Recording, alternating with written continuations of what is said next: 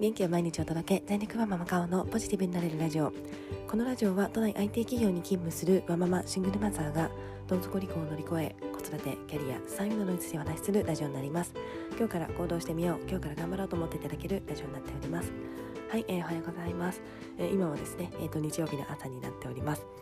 えー、昨日は、えー、ちょっといろいろ忙しくて、えー、午前中もですね子供の用事なんかを済ませていたところ、えー、このラジオ配信がいつも朝にしてたんですがお昼頃になってしまいました、えー、その後ですね、えーと、公園に行ってまたいつもの虫を取りまして、えー、ちょっと習い事に行ってということで、えー、忙しい土日を土曜日を過ごしておりましたがいろいろですね、えー、虫を取ったりとかえー、習い事もすごく息子、えー、楽しかったようで、えー、楽しい一日になっておりました。えで今日なんですが、え今日のお話は昨日ですね私あの子どものお金の使い方というようなお話をさせていただきましたが今日は大人のお金の使い方について、えちょっとですね素敵な記事がありましたのでその記事からいろいろ私の方で考えたことをお話ししたいと思っています。それではよろしくお願いいたします。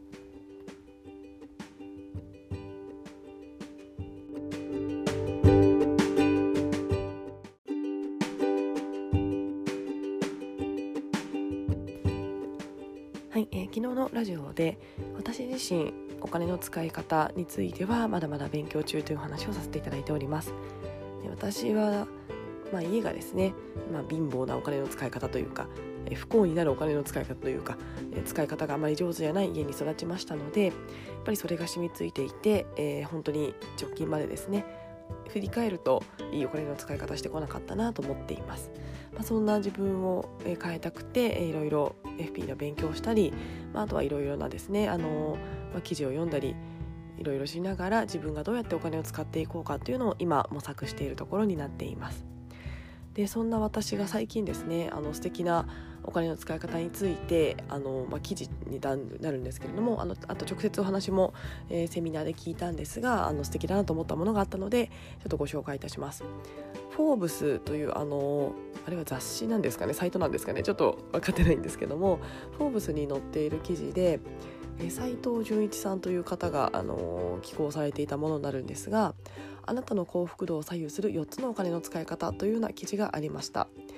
で、えー、じゃあどういった4つのお金の使い方かというところなんですがその4つをですね、えーと、読み上げますと明日のためにお金を使う。2つ目はつながりを作るためにお金を使う。3つ目は受け身で得た情報にお金を使わない4つ目は大きなお金と小さなお金お金を区別する、えー、この4つを、えー意識すること実行することが幸せな、えー、幸福度を上げるお金の使い方なんだというような記事がありました。で詳細はですね気になる方は是非ご覧になっていただきたいと思うんですけれども、まあ、ざっくり私の解釈でいきますと、まあ、明日のためにお金を使うというのは、まあ、今目の前の、えー、まあ、一瞬の幸福とか快楽とかそういったものにお金を使うのではなくて、まあ、明日以降のですね自分が良くなるようなものにお金を使う、まあ、自己投資だったりとかあと私これはですね結構家電とかも当てはまると思います。えー、明日以降のですね自分の負とか、えー、時間を生んでくれるためのものに使うので、まあ、そういったものにお金を使う、まあ、投資のためにお金を使うっていうところが、えー、かなと思っています。でつながりを作るためにお金を使うなんですが、まあ、これはですね、えー、自分が、えー、人を選んでいくというかいいいい人と出会えていくとか、まあ、そういった部分にお金を使っていくということかなと思っています。で、えー、あとは3点目の受け身で得た情報にお金を使わないに関しては、えー、私自身これはですね結構テレビとかで得た情報にお金を使わないっていうことが結構当てはまるんじゃないかなと思っています。テレビでですね私昔よくやってたんですが王様のブランチでやっているものを見て絶対これ食べたい。麻婆豆腐食べたいとかですね。ラーメン食べたいとか思ったりとか。あとは、えー、CM なんかで見たものであこれ食べたいということでケーキ食べたいとかですね。結構受け身で得た情報で、えー、これ美味しそうって言って食べたりしていてやっぱりですねあのちょっと体に良くなかったりもしますしそれでお金を取ってしまったりとかもしていたんじゃないかと思っています。で、えー、大きなお金と小さなお金を区別する。ここに関しては、えーとまあ、教育費とかですね何かすごい大きなお金に関しては、えー、いろいろ考えて使いつつ、まあ、小さなお金普段のお金、えー、スーパーとか食費とかあとは娯楽費とか、まあ、服飾費とか、まあ、そういった小さなお金は、まあ、あんまりあのなんですかね無駄なものは使わないみたいな形かなと思っています。私自身も教育費はいろいろかけてあげたいと思いつつですね服はユニクロでいいやと思ってまして、まあ、そういった部分これからもやっていこうかなと思っています。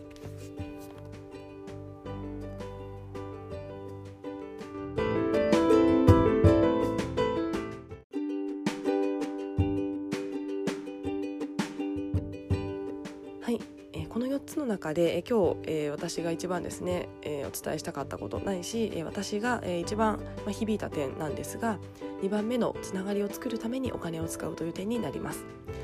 私はちょうどですね、え有料のセミナーをちょっと数万円するものなんですけども、え最近ちょっと受けるのを迷っておりました。え私あんまりですねセミナーとか、えーと、自己投資にお金をそんなにかけてこなかったのもあるので、えー、結構セミナーに数万円って私の中ではちょっと出せないというか出すのが勇気がいる金額でした。えー、でですね、えー、ただその、えー、講師の方々がですねえー、ちょっといろんな方が講師が来る方なんですけれども、えー、形式なんですけれども私がすごく、えー、好きな方だったりとか、えあとはあのまあ知っているけども考え方は好きだなと思う方とかが数名いるセミナーでしてちょっと引っかかってました。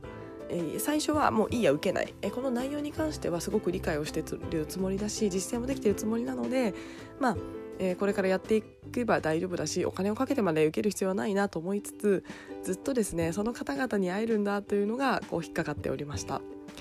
で、まあ、このですねつながりを作るためにお金を使うというような、え、言葉を聞いた時に受けるべきなのかと、えー、迷いまして結果受けることにしました。えー、やっぱりですね迷ったんですよね数万円なので数万円で、うん、やっぱりなかなか得れるものあるかなとかいろいろ迷ったんですけれども、えー、今ですねいろんな人と出会えるツールがこの SNS だったりとかインターネット上にありますし、えー、まあ、リアルでもですねあのお友達の経由とかで出会える人がいるかと思います。えただえー、やっぱりですね何て言うんですかね自分と似た人とか自分と共通項がある人とかはまああのいろんなきっかけがあって会いやすいと思うんですけれども自分が憧れてる人とかってなかなかやっぱり出会えないんですよね。あの見ているだけになってしまうというか。で、えー、そういった方に会えることってやっぱり自分の中ではすごい何か大きな何かがあるんじゃないかなと思っています。えそれがですね数万円、まあ、しかもあのはなんですかね法外な価格というか いうわけではありませんし自分で全然出せる金額のうちに、えー、できるのであればですねその人とつながる可能性つながれる可能性があるものであればいいんじゃないかなと思いまして勇気を振り絞ってですねそのセミナーを受けることにしました。えー、結構ですねこのつながりを作るっていうものにお金をかけるっていうのは私は人生が良くなる変わっていくえ一つのきっかけになるんじゃないかなと思っています。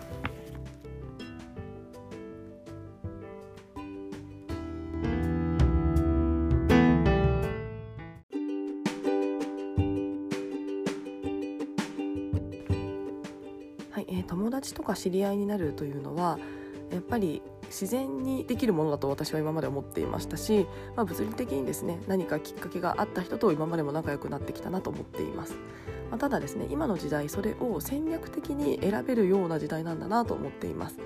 いろんなところであの、まあ、例えばオンラインサロンがあったりとか、まあ、そういった有料のセミナーがあったり、まあ、無料のセミナーがあったりしていろんなところで人とつながれるきっかけっていうのが、えー、落ちている時代だなと思っています。昔はやっぱりですねどうしても物理的に近い人としか出会えなくて、えー、まあ、あとは知り合いの知り合いぐらいしか出会えなかった、時代だったのが、まあ、今はですねもう、まあ、インターネットのおかげで海外の人とも出会えますし、えー、今まで出会うはずのなかった物理的だったら出会えなかった人たちとつながれる可能性を秘めている時代だなと思っています。なのでですね、ま、ただやっぱり人がたくさんいすぎるのでやっぱり出会える人って限られているんですよね。えー、たまたまその時に出会える人っていうのは、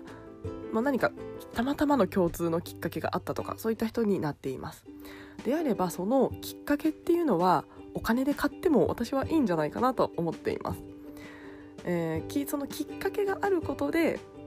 出会えたことでどんどん仲良くなって、えー、本当に深い知り合いになっていく人もいますしまあ、そこまでいかなくとも、まあ、直接お会いしたり直接あの会話をすること、まあね、インターネット経由でも会話をすることで大きな刺激を得て自分がいい風に変わっていくとかっていうのはすごい可能性としては秘めているなと思っています。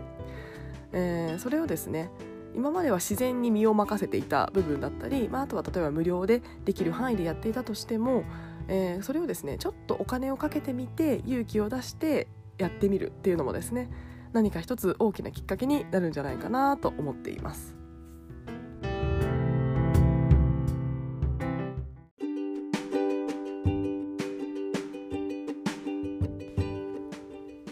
数万円のセミナーに出るなんてですね私人生で初なんですよねでそういった、まあ、明日のためにお金を使うみたいな部分も私あんまりしてこなかったのでこれはちょっとですね私の中の人生の大きなきっかけになるかもしれないですしまあいいあの一つのですねチャレンジなのかなと思っています。まあ、もちろんですねあの有料のセミナーいいと言ってるわけではないですしそれに何度もいっぱい出たからといって変わるものではないと思っています。それはですね本当にあの大きなお金と小さなお金を区別するではないですが、まあ、闇雲にですねあのお金ばっか使ってやったところで意味がないと思っています、まあ、ただ自分の中でですね何か引っかかってちょっと残るもの何かこれって出た方がいいのかなこれをしたらいいのかなって結構ずっと悩んでたのでそういったものって何かが私の中でヒットしてるんですよね。なのでそういった部分にちょっと勇気を出して踏み出してみるっていうところが何かですね変わるきっかけになるかもしれませんのでこれ半年ぐらいかかるセミナーなので、まあ、半年後ですねまたこれを受けてみてどうだったかとか、えー、これによって何が変わっていったかとかをですねお伝えできればえー、お伝えしたいなと思っておりますので、えー、またぜひ楽しみにしていただければなと思っています。このつながりを作るためにお金を使った結果どうなったかというようなあの結果もですね、えー、ぜひ半年後楽しみにしていただければなと思います。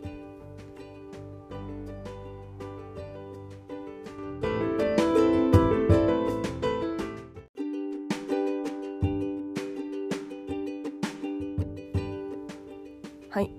え、最後なんですけども私のこのですね、まあ、数万円のセミナー、まあ、自分の興味のある分野で、えー、憧れの人も登壇しているもの、えー、というものに対してですね、まあ、ちょっと詳細なものを言ってないのであのイメージしにくいかもしれないんですけれどもこれに対してですねどう思うかというのが、えー、聞いてくださっている方のお金の使い方を、えー、結構反映してるんじゃないかなと思っています。え高いと思うのか安いなと思うのかそんなのにお金を使うのと思うのかいいお金の使い方ねと思うのか私はこれですね数年前に自分のこの話を、え聞いたらですねこの人そんなものにお金使うのって思っていたと思います、えー、そんな数万円するようなものを何、えー、て言うんですかね。なんかその使い方って大丈夫みたいなことを思っていたと思います、えーそれはですねやっぱり投資というものが自己投資というものにお金を使うということができていなかったからになります、えー、なのでですね結構その今え自分が思う感情っていうのが今の自分の価値観を反映してるんじゃないかなと思いますしそれをですねもし変えたいというのであればえ何かしらえ行動をすることで変えていくことが必要なのかなと思っています。はい、えそれではですねえ今日も私はえ、公園に虫取りにいつも通り行ってまいりますので、え、楽しい日曜日にしたいなと思っております。それでは今日も聞いてくださいましてありがとうございました。